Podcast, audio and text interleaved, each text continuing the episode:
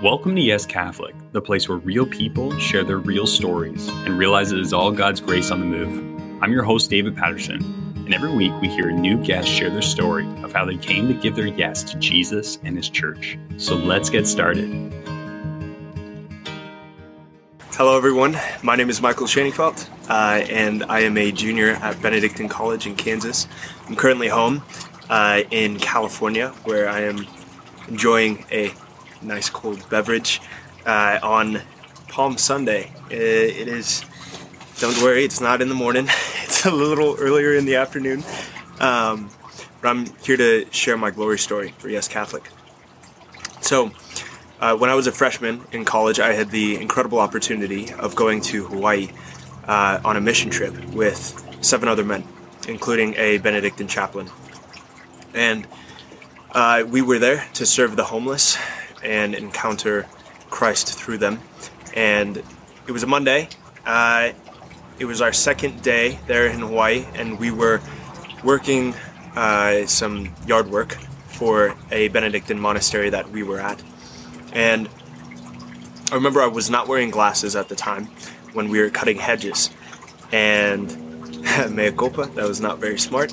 But uh, I was cutting the hedge, and a splinter indented my right cornea, right here in the eye.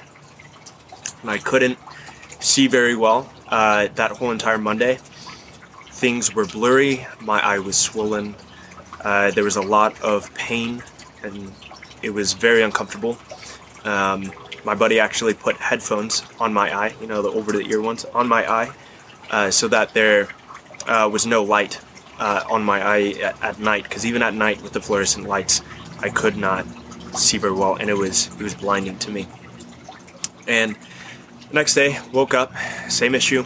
It was getting worse, um, and throughout the whole entire day of work, uh, the my eye just kept getting worse and worse and worse and, and swelling more.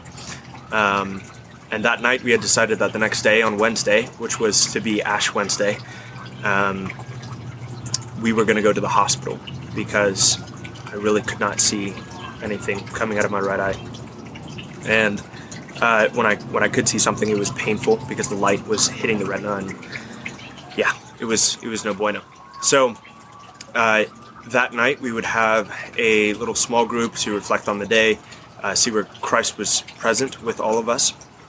And uh, a friend of mine came up to me after that event and said, "Michael, would you like me to pray over your eye. This was radical to me. I had no uh, really, I had no experience of, of healings or or anything, um, and it was it was very new to me, and I was frightened. I was very scared. Uh, so he called over the chaplain, Father Simon, and Father Simon laid his hand on my right eye and recited the reading of that day da- from daily mass. And it was the scene in the gospel where Christ talks about taking the logs out of our own eye before we take the splinter out of others. That really hit home to me um, because I was really struggling with with judging others, and um, that was that was really hard for me to grasp. And there was this freedom in that that God was God was right there with me in that present moment.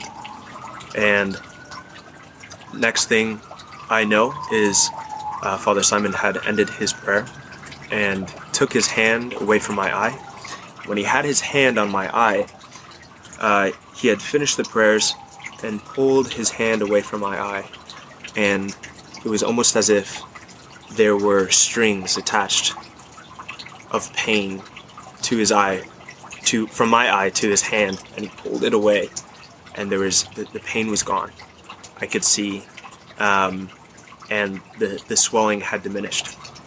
I instantly ran up to my room and checked my eye, pulled it open, looked to see if if if if the cut was still there. It was there, was there, and and it was strange because and that's what happens sometimes with miracles is is uh, is the the marking is still there and yet it is still a, miracle, and uh, I was so joyful. I went to bed uh, it was one of the most peaceful sleeps I've ever had. And I woke up and it was completely gone, and I could see very well. It was is everything was clear as day, and uh, I had realized it was it was Ash Wednesday at that time. And what was beautiful is that that day, many of our other men experienced miracles in the streets of the homeless, and it was truly uh, a miraculous event that whole day. And uh, I'm very grateful to Christ for for saving me and and showing me His His true presence um, and healing me. Thanks for listening. If you enjoyed this episode and you'd like to help support the ministry, please share it with others, post about it on social media, or please leave a rating and review.